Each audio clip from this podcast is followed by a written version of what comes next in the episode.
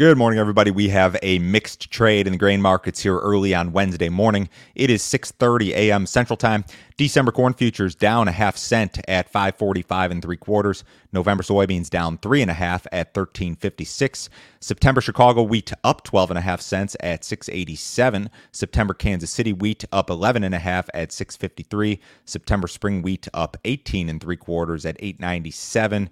If you guys are listening on the podcast, as always, really appreciate it. Leave me a review or a rating if you have not already. Any sort of uh, feedback, positive, negative, I'd love to hear about it. Uh, leave me a five star rating if you like to listen to this thing on that Apple Podcast app in particular.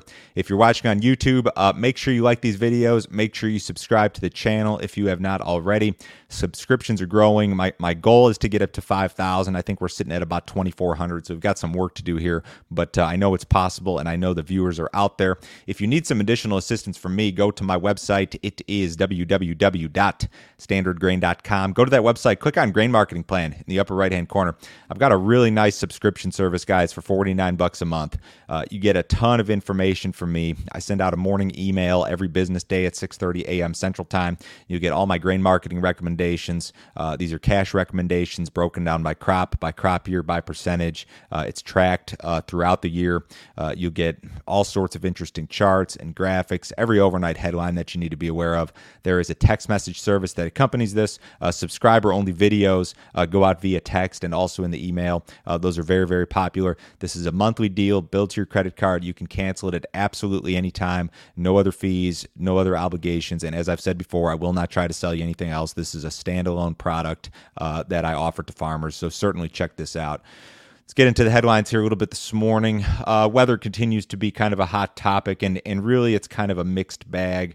You've got some areas that are looking a little bit better, p- perhaps, in regard to weather and forecasts, and some areas that are still kind of on the wrong end of this deal. We do have some rain on the radar this morning. Uh, there's a system pushing across Minnesota, and I'm not sure if it's going to make its way down into that far southern area or down to the Iowa border, but it is pushing its way east. And then you've got another system that's over the northern uh, half of Illinois. So a little bit of action on the uh, radar here this morning. Your seven day map does not offer a ton of rain for the Corn Belt necessarily, some scattered stuff here and there. You're going to see some decent accumulation in that southern area of South Dakota, perhaps, um, a little bit of Nebraska, a little bit of, of the southwestern part of Iowa. A lot of Missouri is going to be wet, uh, Wisconsin, the north northeastern part of Illinois. But again, not a lot in terms of like really organized or sweeping rainfall.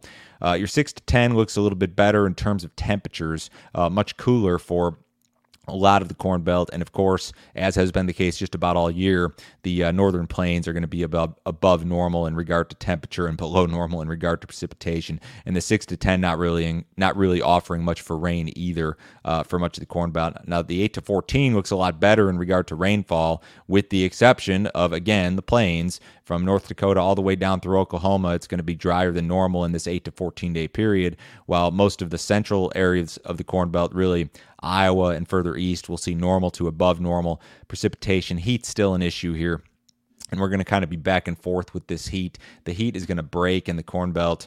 Um, I think this weekend into say Sunday, most most areas of the Corn Belt will be back to normal or even below normal in regard to temperatures. So kind of a mixed bag here. Um, you can make positive arguments for the markets based on these forecasts. You can make negative arguments.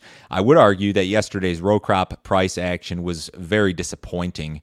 December corn futures traded what 14 cents higher early in yesterday's session. They finished the day with a small loss. Uh, that's a very poor performance. November soybean futures were 29 cents higher early in the session yesterday. They finished with a daily gain of less than two cents. So this was really a failed rally and a failed test for both of these markets, um, which have had trouble holding rallies as of late. Uh, we had some friendly news in the crop ratings on Monday afternoon, and the markets were just not able to hold those gains. So this is a negative. Seasonal tendencies are negative for the corn market in particular. Uh, maybe not as much for the bean market yet, but we're getting there. So I'm I'm d- disappointed but not surprised by yesterday's price action. Crop scouts in North Dakota found poor spring wheat conditions. Spring wheat yields in South and East Central North Dakota were well below average due to severe drought. Crop Scouts on the Wheat Quality Council's annual tour calculated an average spring wheat yield of 29.5 bushels per acre in 100 fields on its first day. That's below the 45.6 from 2019, below the five year average of 43.3. Uh, last year's tour, was canceled due to COVID. Uh, this was a quote. Uh, uh, from an article here. I was expecting more fields in the 50 plus bushel uh, yield. They just weren't there, said Jim Peterson, policy and market director at the North Dakota Wheat Commission. Uh, in related news, I have a son who is six years old.